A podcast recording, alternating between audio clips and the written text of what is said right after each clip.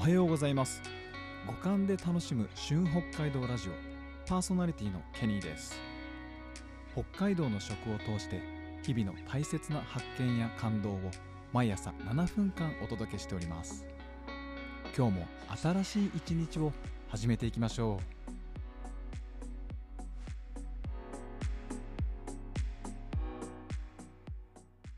バイヤード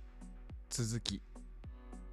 ということで、はい。えー、今日はですね昨日の続きちょっと時間が全然足りなかったので、えー、イベントに登壇しましたよというお話をしております。はい、えー、11月25日に行われた、えー、バイヤード2のシェアオフィスのイベント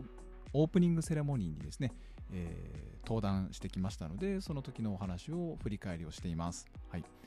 えっと昨日はですね、えー、人との関わり方ってどういうふうに、えー、されてますかっていう質問があったので、えー、まあ、創業当時、えー、会社を立ち上げた当時は、まあ、仲間とかもいなくてね先輩とかもいなくて、えー、ちょっと誰と付き合うかは、えそのコスパとかタイパとかで、え考えて、えいたなとか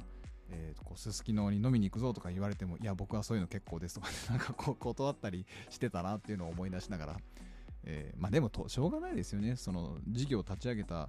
最初の頃とかっていうのはやっぱお金もないですしえっとね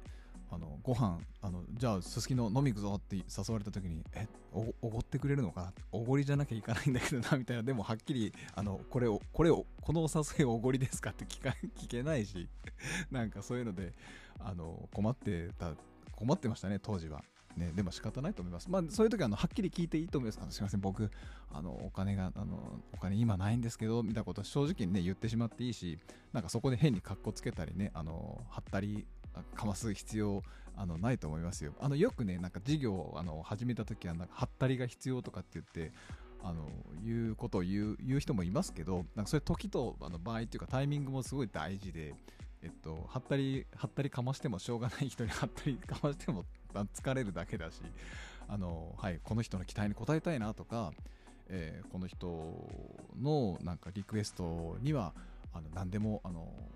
ね、チャレンジしていきたいなっていう時は何でもできますとかどこにでも行きます行けます、ね、お金お金あります心配ありませんっていうはったりかましてもいいでしょうけど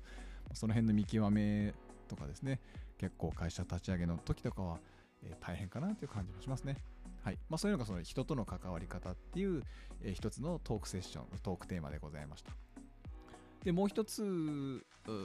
ですね。あ、あ、そうだ。大事なこと言わなきゃいけなかった。これはあの3人の、えー、経営者の方呼ばれて、えー、登壇したんですけど、1人が、株式会社大人の五十嵐社長ですね。えー、あと送信建設の岡田社長っていうのが呼ばれてで私の TG グローバルの私っていう 3, 3名が呼ばれてモデレーターがですね、えー、フルコミッションのインターンをやられてる島さんという方がですね。その4名でお送りしたイベントでした。でまあ五十嵐さんとか岡田岡田社長とかっていうのは一方的にね SNS、まあ、X とかでは知ってたんですけど、とても有名な方たちなので、なので私だけがちょっと無名な、誰こいつっていう 状態だったと思いますけど、はい。えー、みんなね、結構年代も近くて、えー、私が80年生まれでしょ？で、五十嵐社長が83年かな？で、岡田社長が81年かな？結構みんなね、同い年で、なんか一番年寄りの私がみんな同い年だよねっていうの、なんかちょっとなんか圧力があるけど、はい。でもね、なんか年齢的には世代近いのかなっていう感じしましたよ。でみんなも和気あいあいというかね、あの物腰が柔らかい方たちで、あのとっても楽しいイベントになりましたし、まあ、今後もね、交流していきたいなというふうには思っています。はい。で、えっと、その次のテーマで、えっと、まあ、もう一回起業するなら、どんなことを起業しますかとか、アイディアとか、まあ、そもそも起業したいかどうかってっていう質問があったんですけど、まあ、私そのこのテーマっていうかイベントのタイトルに挑戦と挑戦と成長っていうふうにあの書いてましたけど結構ねこう水産物取り扱いして10年経ちましたけど結構外的要因今回のその処理水の問題とかで中国との取引が禁輸になったりとかですねそういった、まあ、ウクライナ問題だったりコロナの問題だったりいろんなことが起きてまあとても順風満帆とは言えなかったなっていうのが振り返りとしてあってで、まあ、それとその B2B の営業とはどういうものかっていうことがこういまいちね分かってなかったのでそれを結構この、えー、1年ぐらい、えー、振り返りをして整理し直した事業の整理をし直したっていうところがあります。そして旬北海道というサービス